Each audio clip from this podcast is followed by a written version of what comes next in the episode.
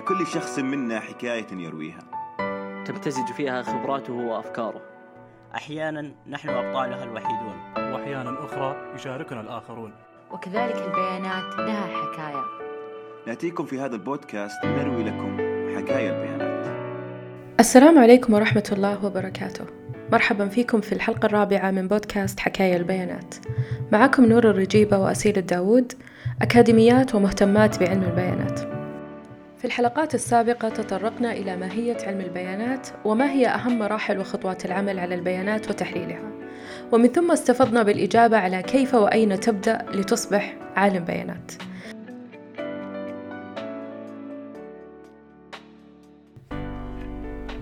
أحببنا في هذه الحلقة الأخيرة في هذا الموسم أن نطرح بعض أهم تطبيقات علم البيانات وهي معالجة اللغة الطبيعية وتحليل بيانات شبكات التواصل الاجتماعي.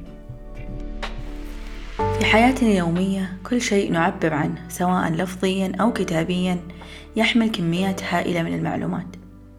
الموضوع الذي نختاره، لهجاتنا المختلفة، اختيارنا للكلمات، كلها تضيف نوعا من المعلومات التي يمكن الاستفادة منها لفهم طبيعة البشر وحتى التنبؤ بها بناء على مدى قدرتهم على التعبير عن أنفسهم.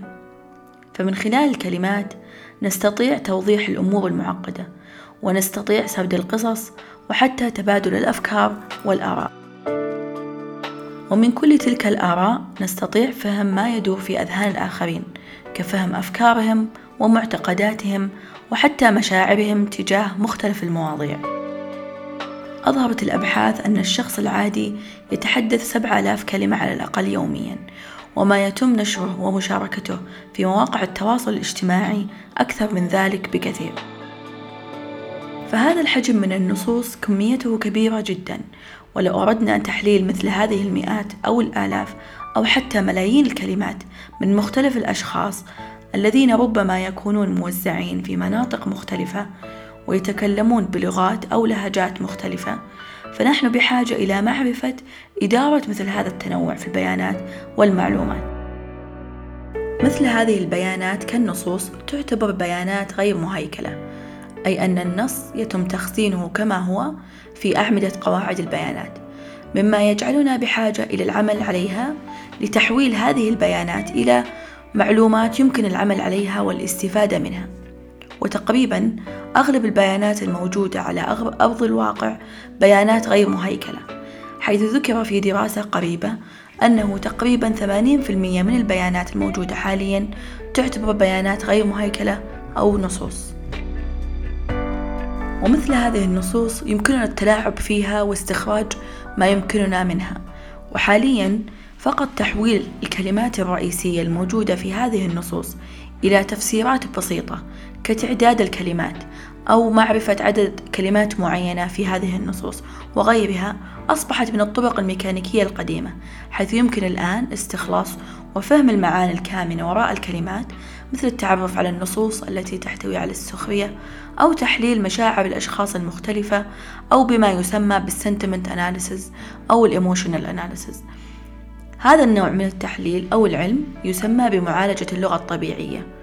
أو Natural Language Processing واختصارها NLP هذا المجال يركز على التفاعل بين علم البيانات واللغة البشرية. والهدف النهائي من معالجة اللغة الطبيعية هو قراءة اللغات البشرية وفهمها وإدراكها بطريقة تنتج نتائج ذات قيمة يمكننا استخدامها للتنبؤ بالمستقبل أو أيضا لفهم الآراء الناس مشاعرهم واستخلاص الكثير والكثير من المعاني والأفكار من تلك المعلومات. ولكن هناك مشكلة. قد ينشئ شخص واحد مئات أو آلاف الكلمات والجمل وكل جملة لها تعقيدها بالمقابل. فلذلك تخيل لو أردت تحليل مئات أو آلاف أو حتى ملايين الكلمات من مختلف الأشخاص وتلك من الأشخاص ربما يكونون موزعين في أماكن مختلفة حول أنحاء العالم وكل لديه لغته الخاصة ولهجته المختلفة مما يجعل تحليل وإدارة هذا الحجم من البيانات صعب جدا ومعقد لماذا؟ لأنه يحتم عليك كذلك أن تقوم بفهم ارتباط كل رأي من تلك من تلكم الأشخاص ومشاعرهم وربطها بلهجاتهم المختلفة وحتى أماكنهم المختلفة. اكتشاف مثل هذه الأنواع من الارتباطات ليس بالسهل عموما حيث أن هذا النوع من البيانات النصية يكون فوضوي ويصعب التلاعب به. ولكن باستخدام تقنيات معالجة اللغة الطبيعية نستطيع استخراج مثل هذه الارتباطات المعقدة. فمثلا بعض الدراسات استطاعت اكتشاف أو التنبؤ بالأمراض النفسية للأشخاص مثل الاكتئاب وغيرها من خلال تحليل ما يكتبونه في وسائل التواصل الاجتماعي وأيضا التنبؤ بما بإمكانية أو احتمالية إصابتهم بتلك الأمراض. ودراسات أخرى استطاعت التنبؤ بمدى قابلية الشخص لتصديق أو تقبل بعض أنواع الإعلانات أو المعلومات أو حتى الآراء وغيرها وغيرها الكثير من الأمثلة. هناك الكثير من التطبيقات القائمة على استخدام معالجة اللغة الطبيعية كحجر أساس لعملها. ومن أمثلة ذلك تطبيقات الترجمة مثل جوجل Translate تطبيقات معالجة النصوص مثل مايكروسوفت وورد وجرامرلي التي تستخدم معالجة اللغة الطبيعية للتحقق من دقة القواعد النحوية للنصوص وتصحيحها. تطبيقات أخرى مثل تطبيقات الاستجابة الصوتية التفاعلية أو Interactive Voice Response والتي تستخدم في مراكز الاتصال للاستجابة لطلبات المستخدمين. ومشابه لها تطبيقات ال chatbot التي تقوم بالرد على العملاء عن طريق النصوص أو الرسائل. وهناك الآن تطبيق جديد باسم هدهد يدعم اللغة العربية. وقد تم الاستثمار فيه عن طريق شركة STC هذه السنة. ومن الأمثلة الأخرى تطبيقات المساعد الشخصي مثل سيري وأليكسا وغيرها الكثير. هناك الكثير من الأسباب التي تجعل معالجة اللغة الطبيعية ليست بالمهمة السهلة وخصوصا باللغة العربية. ومن أهم تحديات معالجة اللغة الطبيعية هو أن القواعد اللغوية التي نقوم باستخدامها نحن البشر ليست سهلة على أجهزة الكمبيوتر لفهمها. فأجهزة الكمبيوتر لا تستطيع فهم ما يتم سرده بين السطور ولا تستطيع أن تميز اختلاف اللهجات أو اختلاف المعاني وحتى لو كانت بنفس اللغة. فهناك الكثير من الكلمات التي لها معاني مختلفة باختلاف اللغات. وللبدء بالإبحار في هذا المجال تحتاج للبدء بتعلم كيفية نمذجة اللغة. والهدف منها هو حساب احتمال الجملة من مجموعة كاملة من المستندات. على سبيل المثال مستندات ويكيبيديا. تعلم إحدى لغات البرمجة التي تدعم التعامل مع النصوص كبيانات أيضا مهمة مثل لغة البايثون. وبما أنه باستخدام معالجة اللغة الطبيعية يمكنك العمل على كثير من المهام مثل topic segmentation أو تجزئة المواضيع وأيضا relationship extraction وهي استخراج العلاقات أو حتى automatic summarization وهي التلخيص التلقائي وغيرها. فيمكنك البدء بأي من هذه المهام ومن ثم التعلم على عملها برمجيا وهكذا. ولختام ذلك تلعب معالجة اللغة الطبيعية دورا مهما في دعم التفاعلات بين الإنسان والآلة. وفي الوقت الحالي هناك الكثير من الأبحاث والدراسات التي يتم العمل عليها لتطوير هذا المجال. وأتوقع رؤية المزيد من الأبحاث التي ستجعل الآلات أكثر ذكاء في إدراك وفهم اللغة البشرية. ولكن ما هو حقا نطمح أن نصل إليه هو المزيد من الأبحاث والأعمال التي تدعم فهم معالجة اللغة العربية وخصوصا اللهجة المحلية السعودية. ثاني تطبيقات علم البيانات التي سنتحدث عنها اليوم هو تحليل شبكات التواصل الاجتماعي. الذي دفعنا للحديث عنه هو اللبس الكبير بين تحليل شبكات التواصل الاجتماعي ومعالجة اللغة الطبيعية الذي لمسناه أثناء فرز المتقدمين لمدرسة بيان. فحين تم سؤال المتقدمين عن مدى خبرتهم في تحليل شبكات التواصل وجدنا الكثير منهم يذكر تحليل نصوص التغريدات أو ما يسمى بالسنتمنت أناليسيس تحليل المشاعر لكن في الحقيقة هذا جزء من تحليل شبكات التواصل ويوجد جوانب أخرى كثيرة يمكن دراستها.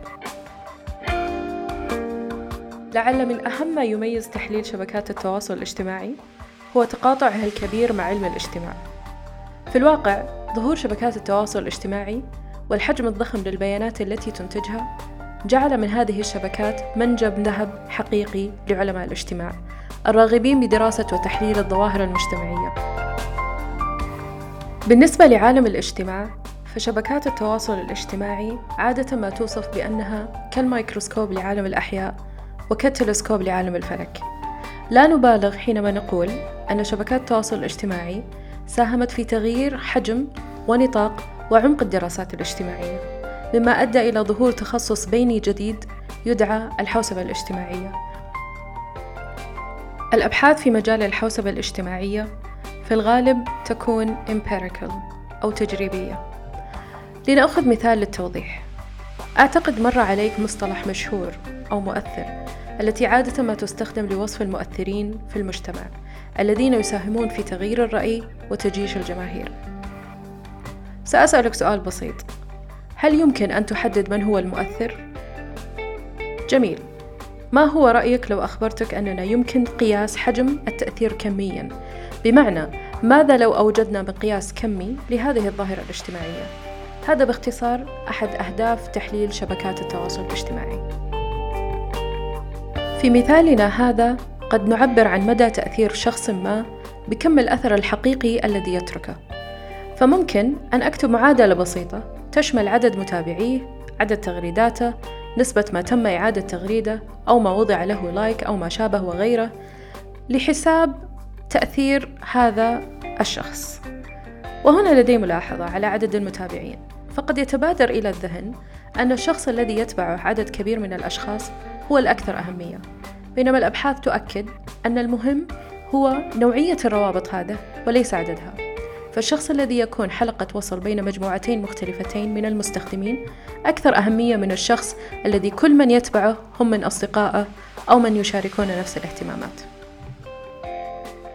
أستطيع أن أذهب أبعد من ذلك، فأراقب التغير في عدد متابعيه نقصا وزيادة بعد كتابة تغريدات معينة. أستطيع أيضا أن أحلل كيف تنتشر تغريداته أو ما يعرف بالinformation diffusion.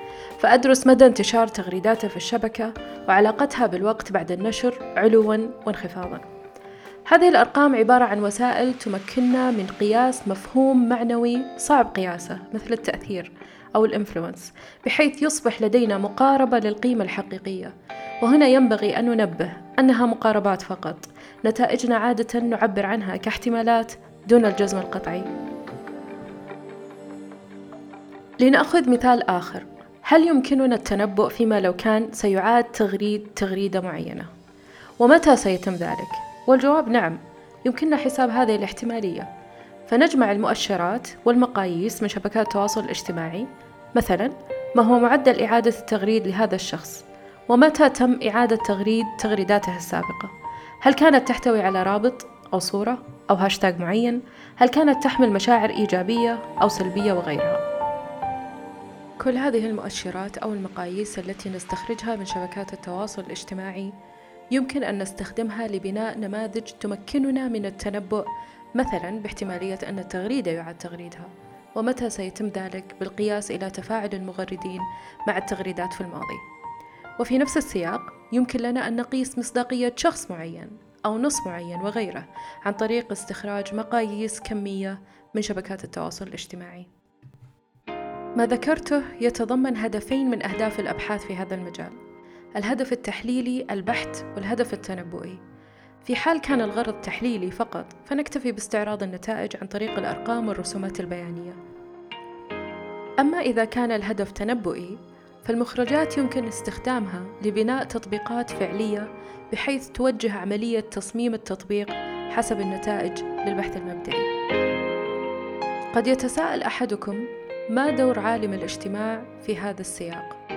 في الحقيقة علم الاجتماع كتخصص مهم جدا ومحوري وأساس قوة جميع الأبحاث في هذا المجال. هو ارتكازها على أساس نظري قوي يساهم في صياغة إطار البحث وتدعيم منهجيته بنظريات معينة أو ما شابه وكذلك يساهم في تحليل نتائج الأبحاث بعد إتمامها أنا لا أبالغ لو قلت ليس أعظم من سعادة وحبور الباحث في الحوسبة الاجتماعية حينما يصبح بإمكانه أن يبني منهجه ويقوم بتفسير النتائج في ضوء نظريات علم الاجتماع وما شابهها.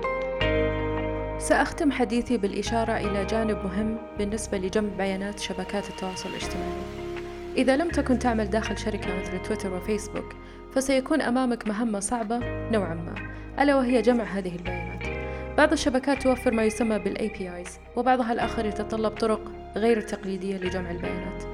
لو أخذنا تويتر كمثال فجميع البيانات التي تم ذكرها مسبقا في الأمثلة نستطيع أن نستخرجها وتختلف درجات الصعوبة حسب المطلوب وتعقيده. إن كانت تغريدات قديمة أصعب من تغريدات آنية أو مثلا شبكة متابعين شخص معين أو التغييرات في الشبكة نفسها من متابعة وإلغاء متابعة ونحوه. كذلك بعضها يتطلب مبالغ مادية أو تضحيات في مدى إمكانية الحصول على عينة ممثلة خاصة وأن كل ما يمكن أن توفره تويتر هو عينة مقدارها واحد بالمئة من التغريدات في ثانية واحدة. أما إذا كنت ستدفع مقابل هذه البيانات فستحصل على عينة مقدارها 10% من التغريدات في الثانية. لذلك مرة أخرى ينبغي التنبه إلى أن النتائج المبنية على هذه البيانات هي مقاربات للواقع وليست نتائج دقيقة 100% نتمنى أن نكون قد استطعنا التعريف في بعض تطبيقات علم البيانات. شكرا لاستماعكم ونلقاكم على خير في موسمنا القادم.